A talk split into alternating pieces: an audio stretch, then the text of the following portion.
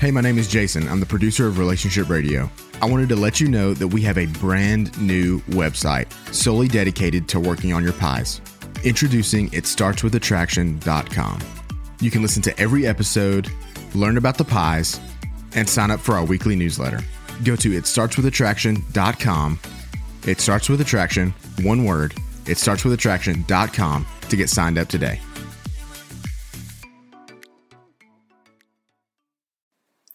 Hello, everyone, and welcome to the Marriage Radio Podcast. I'm going to be your host today. My name is Kimberly Holmes, and I am the CEO at Marriage Helper.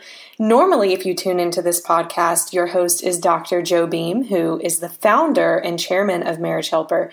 And he is out this week. This week, he's on vacation, a well deserved rest and relaxation away with his beautiful bride, Alice. So they are taking some time off, and I was honored to be able to step in and take over the podcast for this evening. So, thank you for listening. Thank you for tuning in. You can find this podcast all the time on iTunes. You, you can go ahead and subscribe to it on its uh, look under Marriage Radio. Go ahead and subscribe so that you can always get the newest episodes.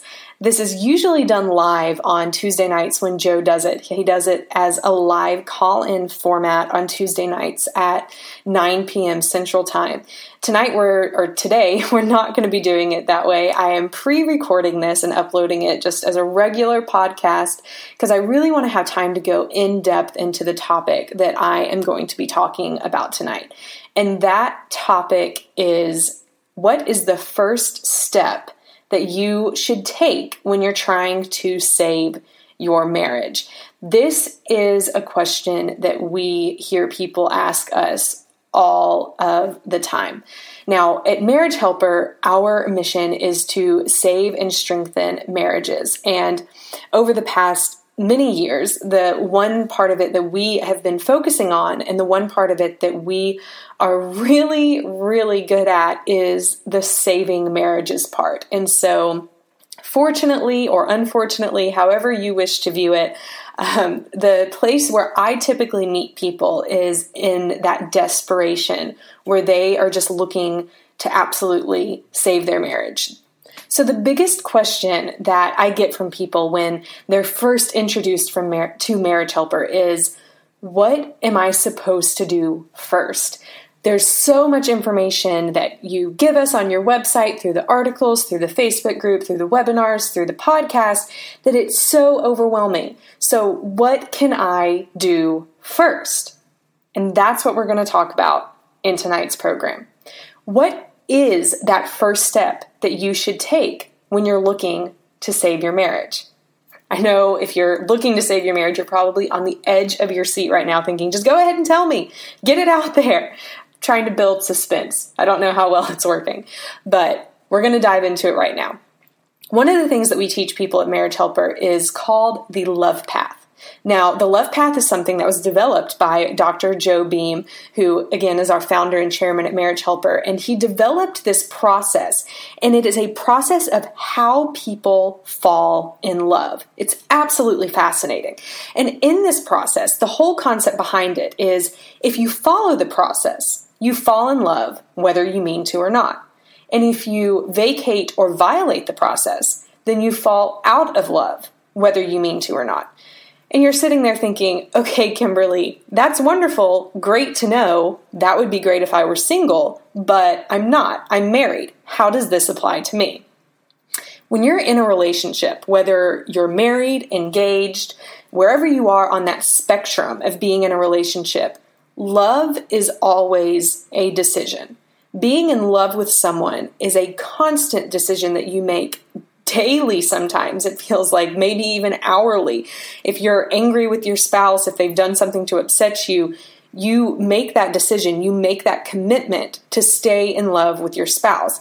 So, falling in love with someone isn't something that just happens once and then it's on pilot, autopilot for the rest of the relationship. That's not how it goes. The process of falling in love is something that happens continually throughout the process and the longevity of a relationship. And so many times when marriages start to enter that crisis mode, when people are starting to really look at their marriage and realize that it's falling apart, when we look at it as the team at Marriage Helper, when we're on the outside looking in and we're helping them to save their marriage, we can realize okay, this is the process. This is the process of falling in love. And here is where your relationship fell off that process. Just as the quote that I said earlier if you vacate or violate the process, if you step off of that love path at any point, then you fall out of love, whether you mean to or not. But here's the great news you can always start back at the very beginning of the love path, the very beginning of the process, and fall back in love. Awesome. So, as I said, this process is called the love path. And the very first step that you're going to take on the love path is the one that we're going to be talking about today. The one that we're going to talk about on this podcast. We're really going to dive in deep to it. And that first step is attraction. I know what you're thinking. You're probably sitting there thinking, okay, my marriage is in crisis. Everything's falling down around me, and you're sitting here and telling me that the best thing for me to do right now is to go and start a workout pro- program and to eat right, and that's going to save my marriage. Not quite. That's only one part of it. You see, when people think about attraction, when they hear that word, the first thought that pops into their head is looks, that physical part of attraction. It it's all about how you look. And that's because that's the way society has been programming it into us for many, many years. Attraction is always in the media and the magazines and the movies and all of those things. It's very much based on the physicality, the physical part of it, the looks. But that is not the only part of attraction. We're going to go even deeper into that. Attraction is actually composed of four components. And those are P for physical, intellectual, emotional, and spiritual. The four areas of attraction physical, intellectual, emotional, and spiritual. P I E S is the acronym that you can use when you're wanting to keep to remember it, how to remember it. We call it the pies. Now, that probably doesn't make any sense, but if you think of it this way, it actually has, for those of you who are Christians, a very biblical background to it. Another way you could say it is body, mind, heart, and soul. Oh, so why didn't we just say that? Well, because that doesn't really spell anything. And we want to be able to help people remember these things that we teach them. So, pies. All right, so let's start with the P, physical. What does that mean? That's probably the easiest to describe because most people understand physical attraction. For men, looking at women, uh, for men to be attracted to women, some of the things that they look for are are their teeth straight? Do they have beautiful hair? Is it is it shiny? Is it lustrous? Does it have volume to it? Um, is their waist to hip ratio 70%, meaning is their waist 70% the size of their hips? And different things like that. The the vibrancy of the skin the color the health that's in their skin and just physical terms. These are the kinds of things that men look at. And if you look at the research that says that these are the things that men subconsciously or consciously notice in a woman when they're trying to decide whether or not they're attracted to her these are actually things that that point to signs of health and fertility in a woman they're things that show that she has the ability to uh, to carry and to deliver and to nurture a child. Interesting how that works, isn't it? So let's look at the women. When women are looking for a man to be attracted to, when they're looking for for that, some of the things that they notice are the the the signs of strength and dominance. Notice, notice I didn't say domination, but dominance. They're looking for things like broad shoulders. They're looking for height. They're looking for uh, great muscle tone. They're looking for the things that show that this man can protect me do if I need to be protected. I feel safe around this person. Now remember, these are all right now under the area of physical attraction.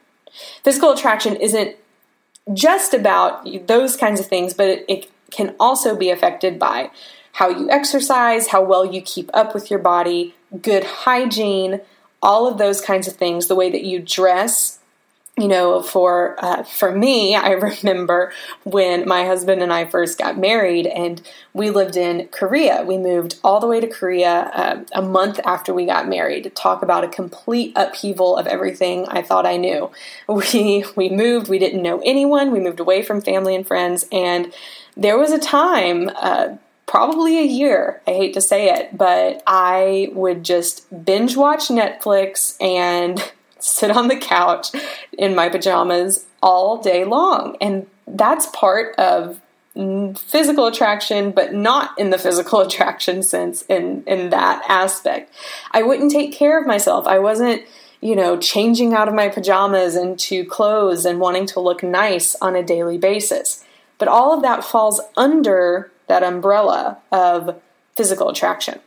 All right, so you probably have a good understanding of that of what physical attraction is. So let's move on to the next one intellectual attraction.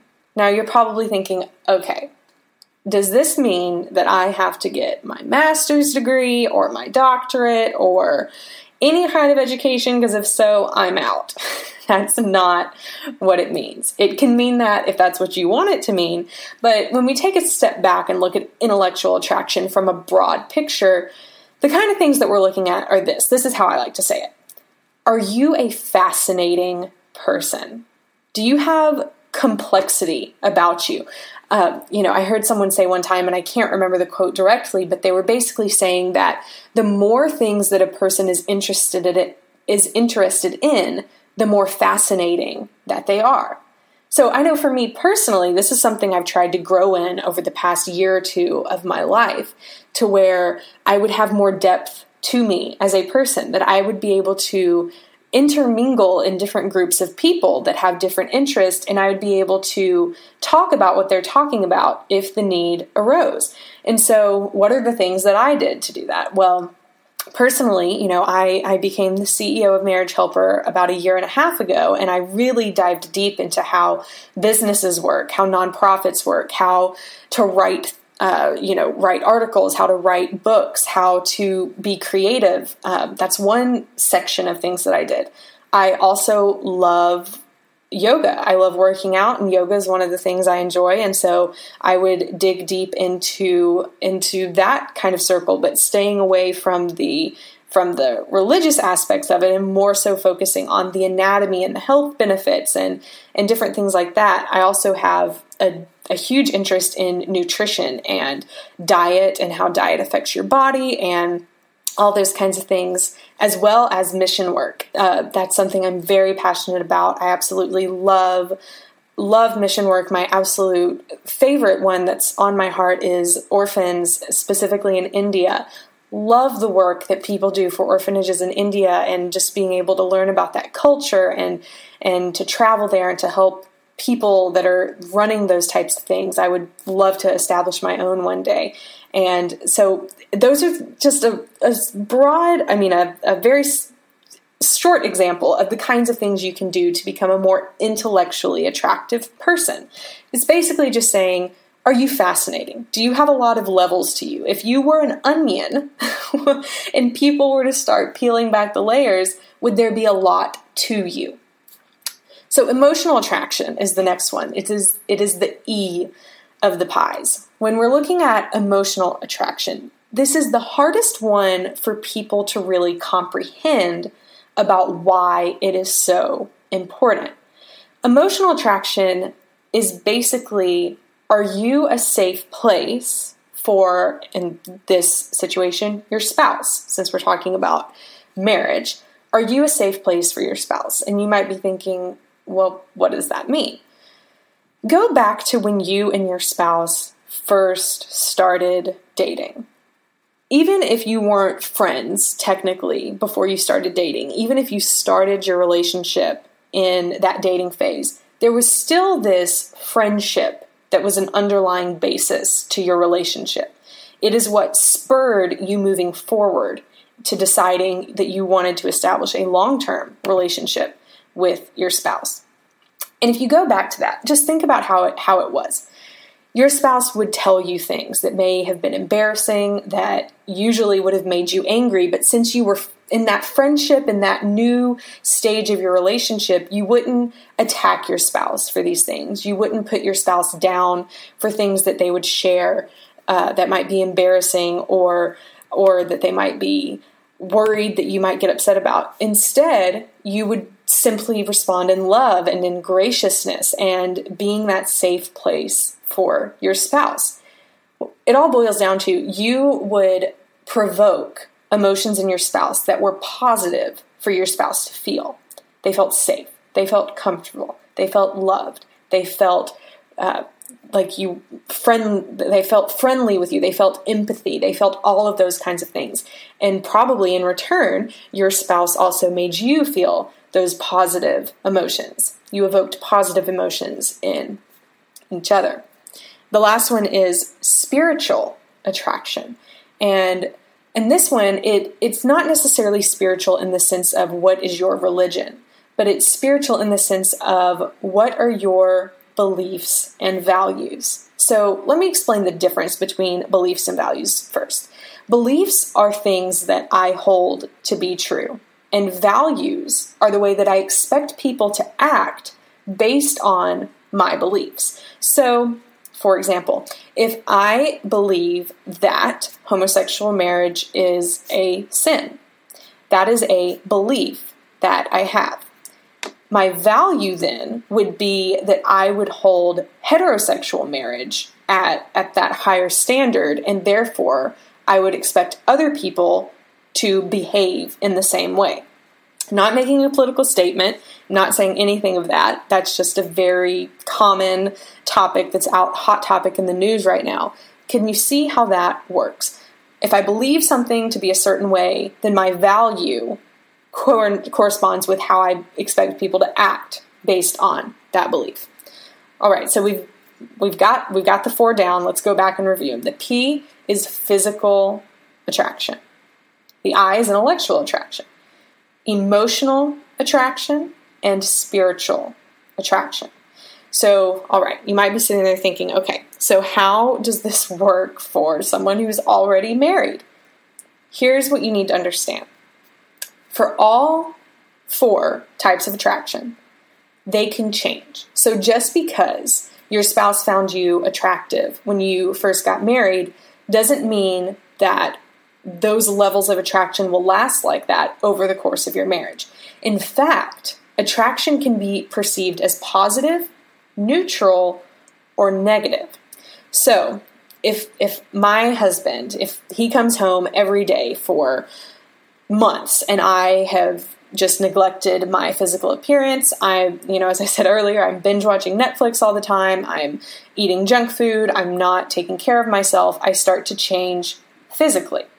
So he might go from thinking of me as a positive physical attraction to where he's positively attracted to me to over time becoming a neutral attraction to where he basically says, I am not attracted to you, but I'm not unattracted to you. I just feel very neutral about you. You're just kind of there. But over time, if I stay in that neutral spot and I still don't do anything to go back to the positive side of it, over time, I'm going to become negatively attractive to my spouse. Over time, he might actually become repulsed by me. Physically, this can happen. Intellectually, this can happen. If I am not continually growing, continual, continually nourishing my brain, continually doing those things to be a fascinating person to engage and interact with, to where my husband and I have things to talk about in common. Over time, I could become neutral. Over time, he could become repulsed by the fact that I'm not growing. Interestingly, if I continue to grow and my spouse does not, then it works both ways. I could be repulsed at the fact that he's not growing, but he could become repulsed at the fact that I am growing intellectually. And either way, it's a bad thing to happen. Now, emotionally is really the most important one to relationships. Now, all aspects of attraction are important and they stay important until the day that you die. attraction is always important. But if there had to be one that was the absolute most important of all of them when it comes to having a healthy and satisfying marriage, it would be emotional attraction. And an emotional attraction, basically, if I am providing that safe place, then you will be emotionally attracted to me, which is what we want. That's awesome. But if I start attacking you, if I start just telling you that you can't do that, I become an unsupportive spouse, I do all of these things that make it an unsafe place for you to where you don't even want to talk to me anymore because you don't even want to hear the negative things that I'm going to say. Not only will I become a neutral, emotional, attractive, but I will become a negative, and you will be so walled off from me that you won't even care what happens you because you don't feel emotionally safe. There's not that safe connection that basis of friendship anymore. Everything else will fall down. Absolute worst one to neglect. And then finally spiritual attraction. Now the caveat to this one is that if someone is trying to act out then they might be looking for someone who has a lesser spiritual stance than they do. But most of the time, someone is look I, you know, me if I'm looking for a relationship, then I'm going to be looking for someone who I perceive to have an equal or better spiritual relationship or spiritual attractiveness level than my own. So you might be thinking, okay, this is a lot of information. How how does this actually apply in marriage? So so here's how the pies worked for me.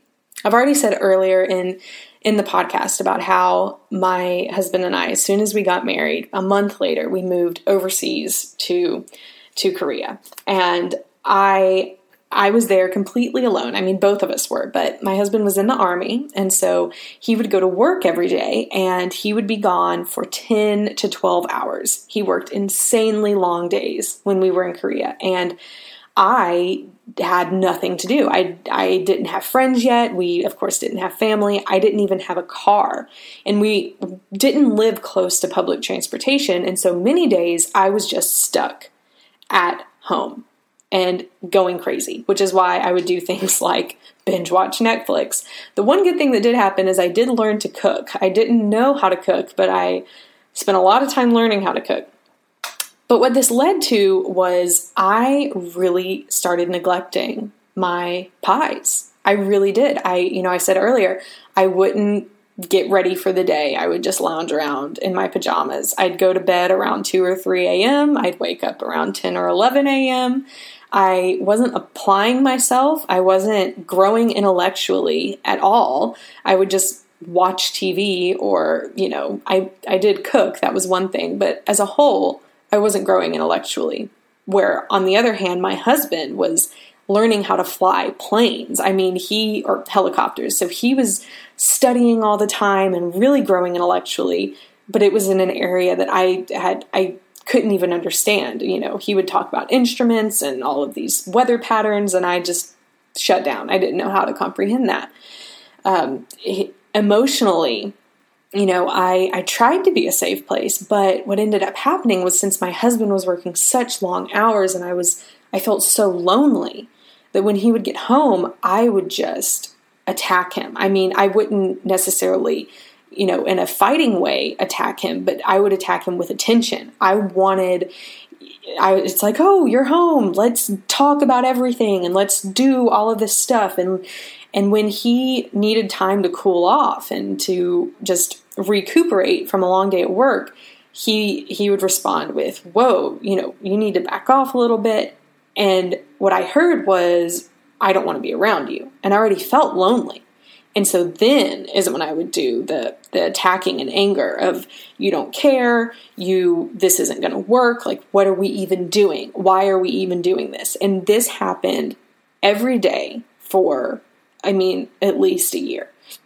And I really, what happened was my my husband began, uh, and spiritually, before we get into that, and spiritually, you know, we both of us just really kind of fell off the map. You know, when we were both strong Christians, and we never lost that, but we didn't go to church. Uh, we didn't have a church home. It was, you know, we would visit some places in Korea, but it was kind of hard to find what we were used to, which is no excuse, but we really just kind of let that slip. And so, you know, my husband started pulling away, and I became very unattractive to him.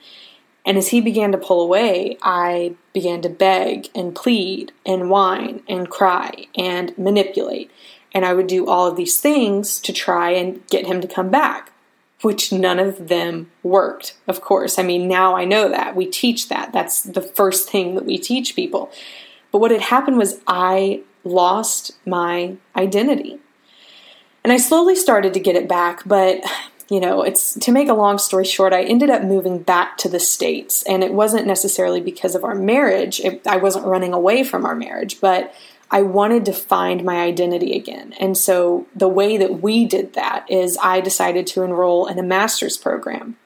And I decided I was going to enter it for marriage and family therapy. And the best way for me to do that was to be in an in person program, not to do something online or anything like that. So I actually moved back to America about six months before my husband moved back to America. And that that was a season all of its own. Um, there was a lot of change happening, but you know, long story short, I found out that being a marriage and family therapist is not what I wanted to do. Um, and you can hear about that in some other podcasts, I'm sure. But that is what led to me starting to work at Marriage Helper. I started as an executive assistant, and um, and then finally, my husband was able to return home from Korea. And this kind of led into the the second season of our marriage. So if the first season of our marriage was the one where I lost all concept of working on my pies and and it led to a lot of tension um, which was definitely not the worst that we've been through in our marriage but it was hard especially for it being your first year or so of marriage but when we moved into that second season of marriage it it really hit rock bottom um, and at this point, I was working with Marriage Helper. I was learning these tools, I was implementing them absolutely in every way I could. Does that mean I was perfect? Absolutely not. Not in the least bit. But I understood this concept of pies. I understood how the love path worked. I understood all of these things.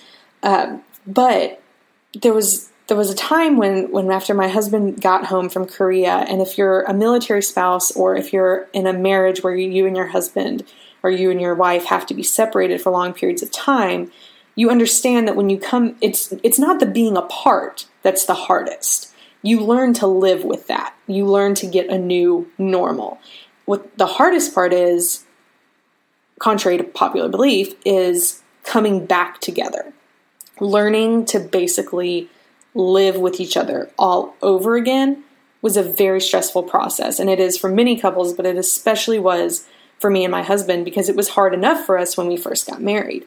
And there were some things external to our marriage that were going on at my husband's life, in my husband's life at that time. And it led to a lot of anger in him and it manifested in our home. And our home, because I wasn't responding to the anger well, our home became a very toxic environment. And, um, you know, in that first season of marriage, it was me. I was the one who was not working on myself anymore and and doing so many things wrong. And in this season of our marriage, um, I was I was trying to do everything right. And I'm not going to say my husband was doing everything wrong. I wouldn't say that, but he had let his pies slip. And at at this point, it was absolutely I, I was over analyzing everything and I just kept thinking, what have I done wrong? Because my husband was so done. And it was it was so scary. I I really feel for when people come to us and when they're in that spot, just thinking about it, getting a little emotional again, but I really feel for those people. Because it is scary when when you feel like you're doing everything you can and everything you know to do but there's so much you can't control and you can't control what your spouse does you can't control um, the way that your spouse reacts you can't control any of it the only thing you can control is yourself and I finally had to realize that.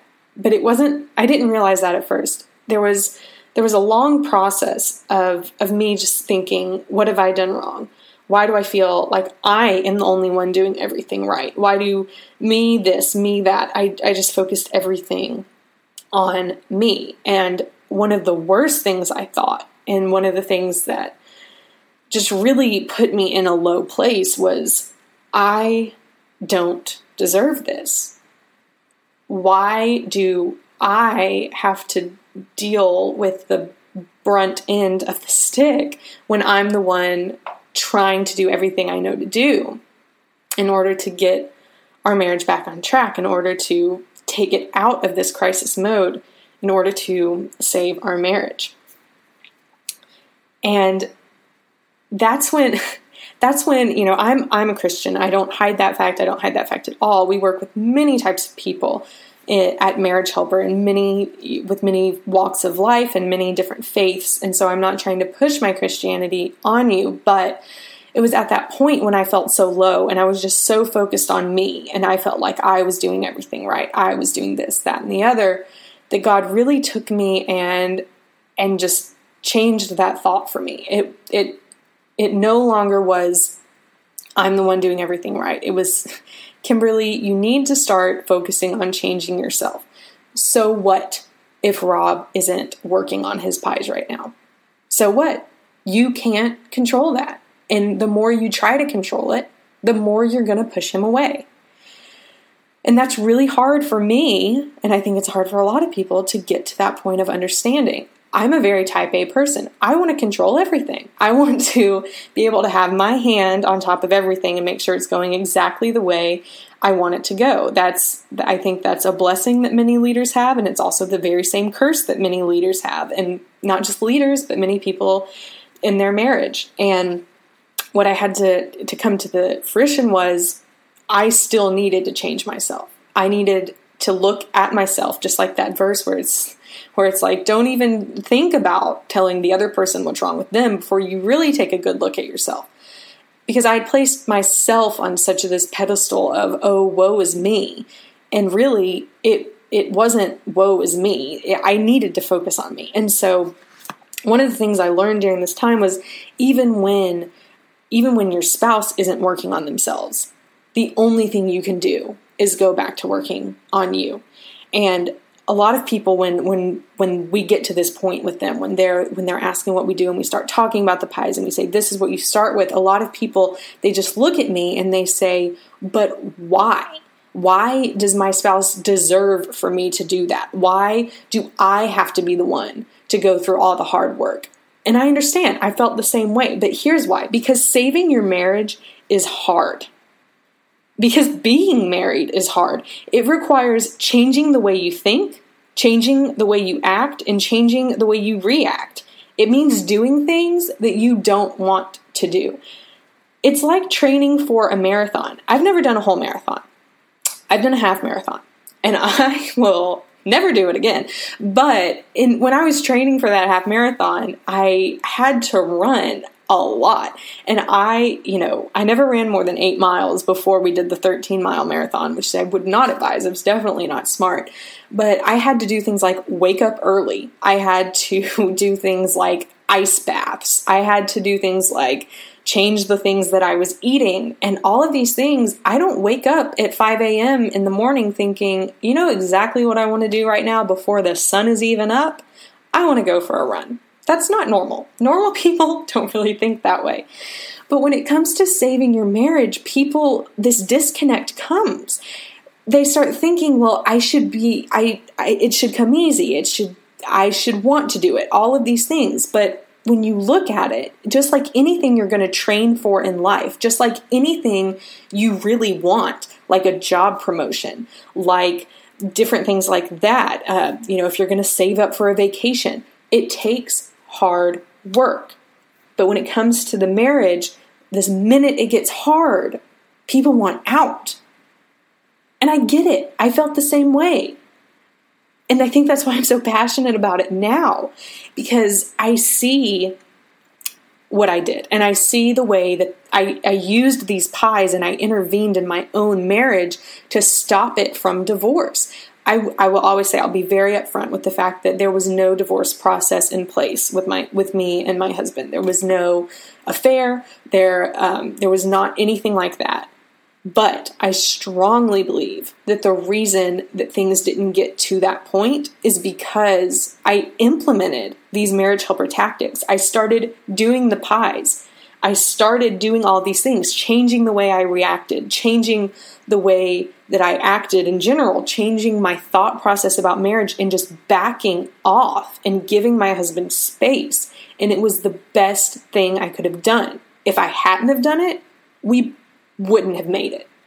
It was such a toxic environment. It, the way that things were, and that it was both of us. The way that things were had to change.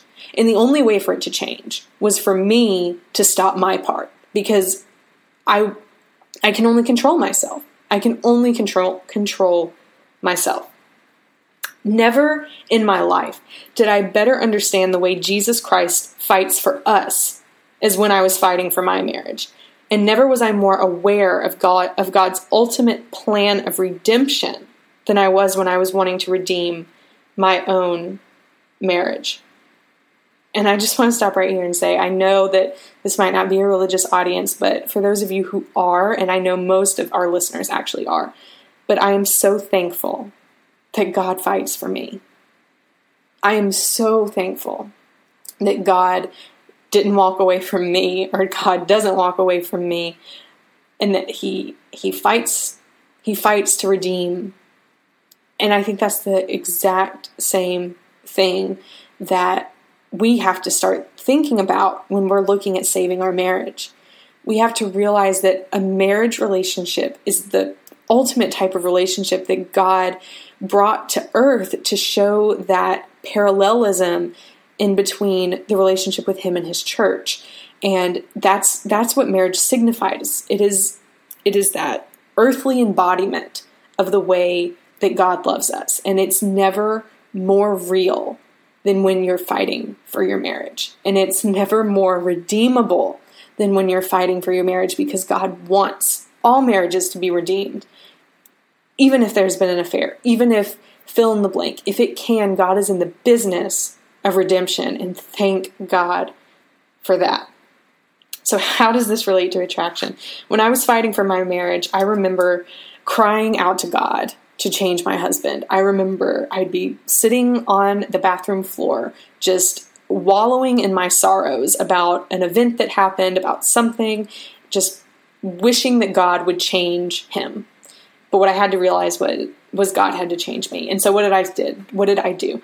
P, I started eating right, taking care of myself and not depending on anyone else in my life to tell me that I was worthy or that I was beautiful or that I was fill in the blank.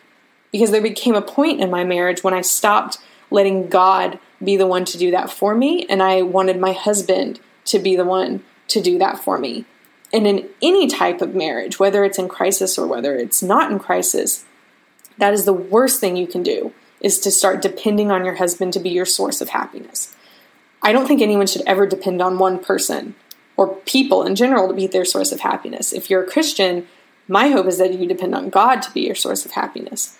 So, you know, physically, I, like I said, getting in an exercise program, making sure I was eating right, taking control of that area of my life.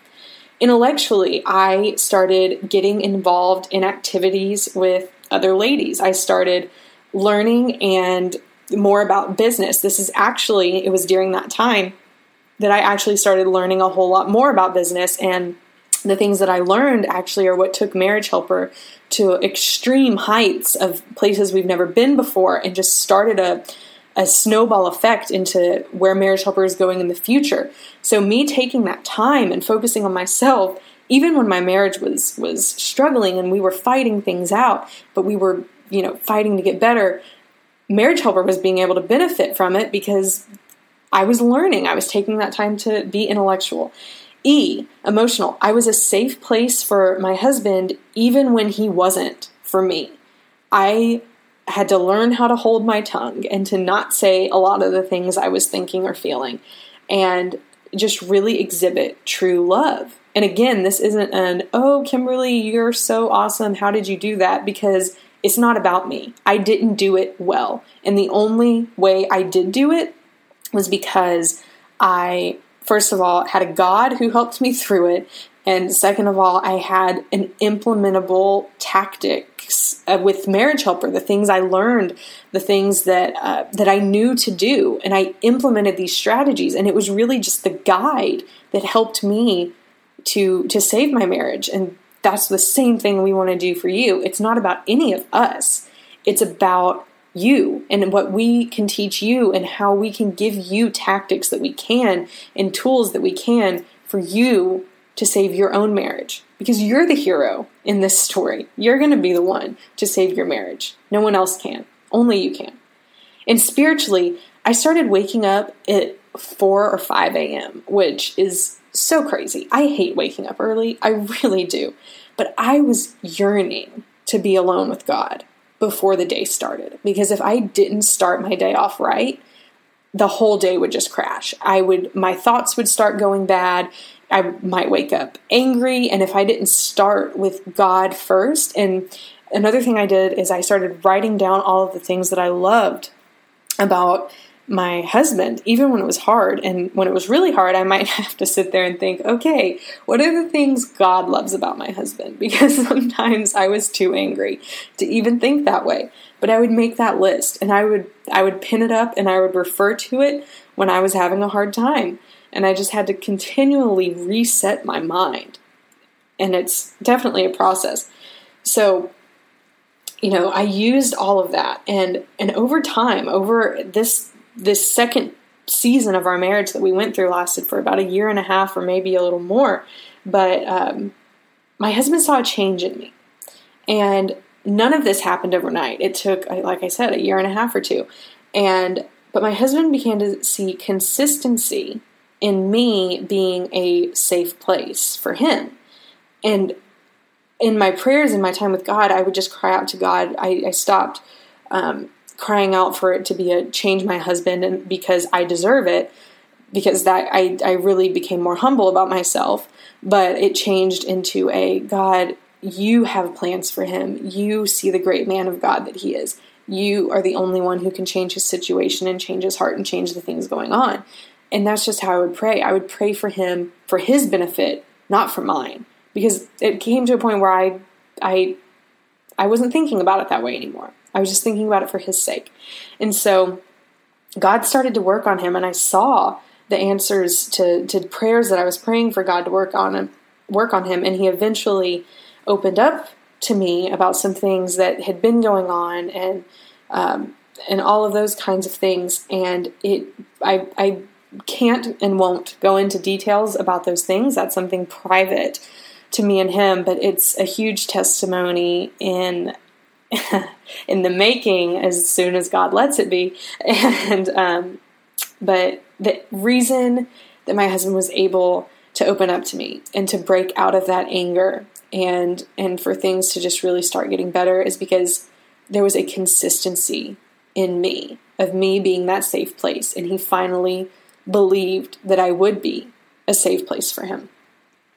Again, it all starts with friendship. It all goes back to do unto others, if you will, as others would do unto you. I could tell you so many stories of how I've seen this simple principle save so many marriages. There's there's one woman who many years ago was was working with Marriage Helper. She was one of our um, one of the people who came to our workshop, and I could tell you her story about how she used the pies when her husband was involved in an affair and how he left and he went to go be with the other woman, but through a series of events ended up having to use the computer and printer back at home with his wife. And so he called and asked her if he could come there for a couple of hours every week just to work from there um, to do those kinds of things. And she told him that she could, or that he could. And so he would come, and the whole time he was there, he would just talk about the other woman, about how much he loved her, how much he wanted to be with her. And the woman, this woman uh, who came to our workshop, the wife, she was working with us to work on her pies. So she was working on herself physically, intellectually, emotionally, and spiritually. And so her response when he would say that to her, she would say, I understand how you feel. I hope one day that you feel that way about me again. How much strength does that take?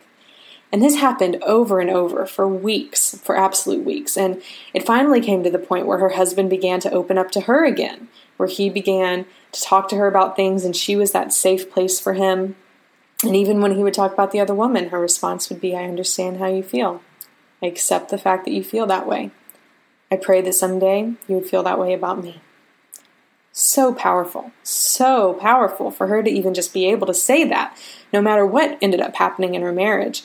And it was this process, it was this pie's process to where one day he finally became so distraught that he he locked himself in a closet and he he didn't know if he wanted to live or die because he was so torn in between whether he wanted to be with the other woman or be with his wife. And on the other side of that closet door, as he was sitting in there with a a a, a pistol, which his wife thought that he might do that. So she went ahead of him and took the bullets out. So he was in there with no bullets. He just didn't know it. But when he was in there and he was just talking about how distraught he was, it was his wife on the other side of that door saying, I understand how you feel. I accept that you feel that way. And I hope that you would feel that way about me again. How strong, how powerful is that? Absolutely amazing. So, how do you think that story turned out? All because she started working on her pies. She just started focusing on herself. She couldn't focus on what her husband was going to do or not going to do. She was just focused on bettering herself. And now, not only is their marriage saved, but he ended up becoming a marriage and family therapist. And how good do you think he is? He's amazing at what he does because he's lived it, he's been there. So that testimony and her willingness to change herself and to stand strong for their marriage has helped countless, countless other marriages. And no matter where you are in your marriage relationship, this is absolutely crucial information. If you're just starting out, then keep working on your pies. Make it be something that you do every single day. Focus on how am I bettering myself? One of the things that, that we teach people is actually to go through and just pick one thing. So we've talked about physical, we've talked about intellectual, emotional, spiritual. Of those four categories, if you were to rate yourself on a 1 to 10 rating for each one, physical 1 to 10, intellectual, emotional, spiritual 1 to 10 on each, if you were to give yourself an honest rating on how well you were doing in each of those categories right now, which one do you think would be the lowest? Say it's intellectual, just pulling that one out. If it's intellectual, say, okay, what is one thing that I can do over the next 90 days? That might even be too long. Maybe you just want to say 30 days. What is something I can do over the next 30 days to change my intellectual attraction? Can I join a college course? Should I join a book club? Should I take up a new hobby? Should I start volunteering? Anything that you can think of, but write it down and make a plan for how you're going to do it. You say, okay, how am I going to intellectually grow over the next 30 days? And what are some actual quantifiable ways that I can measure that success? Because if you can measure the success, then after you do that one, when you get to the end of the 30 days, you can look back and say, wow, look, I did that. I met my goals. So, do I want to keep working on this one or should I go back and start over at the beginning and pick a new one to work on, a new one to do? And the awesome thing is is you can do this over the course of your entire marriage because there's always going to be things to work on. We can always better ourselves. We can always do something to make ourselves better people and make our marriage better. So, if that is the one thing that you can start with, the first step to take when saving your marriage, it is that to focus on the pies, but not just focus on all four because that can be overwhelming at first. Pick the one that you feel like you need the most work on. Maybe it is the emotional one because that is the one that is so important to your marriage. So if you're looking at the emotional one and you're saying, okay, how how can I actually set a goal for that? Maybe it's something like this. Maybe for emotional attraction, it's okay, for the next 30 days, I will not yell at my spouse. When we're in a conversation, if my spouse yells at me, I'm making a commitment not to yell back. Instead, I'm going to take a deep breath. If I if I feel like I need to take a break from the conversation, then I'm going to say, you know what, I think this is something we need to talk about. Can we come back to it in an hour? And making that your standard response. Maybe it's something like that that you wish to do. However, you choose to do it, do it. Just pick something and get moving. Even if you don't pick, maybe you don't pick the most important one at first. Maybe you just pick the one that you feel like you can actually conquer in the next 30 days, but you need to actually do it. Attraction stays important for a lifetime. It's always important. And the point is to be the most attractive that you can be for your age and your situation in life. Physically, we're not asking you to look like someone 20 years younger. We that's that's not what we want. Everyone is beautiful, handsome as you know, as they are for their age and situation in life, and that's what we want you to aspire to. There is always hope. There's always hope, and that's what we believe in Marriage Helper.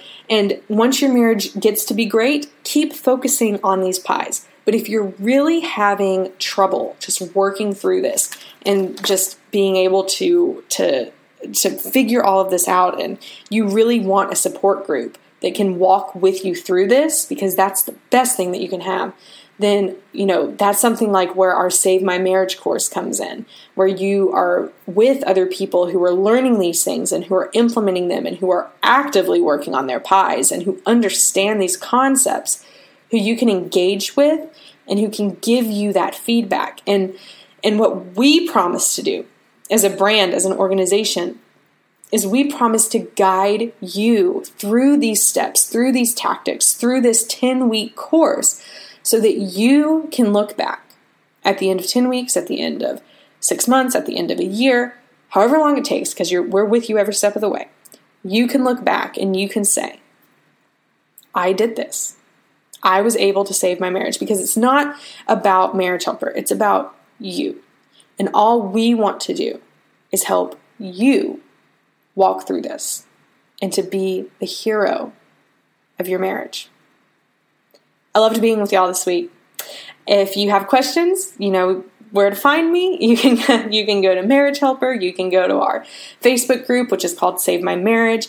Um, send an email info at marriagehelper.com. We love hearing from you guys because you're the reason that the heart of Marriage Helper beats, and we love you for it. Have a great rest of your evening, and we'll see you again next week.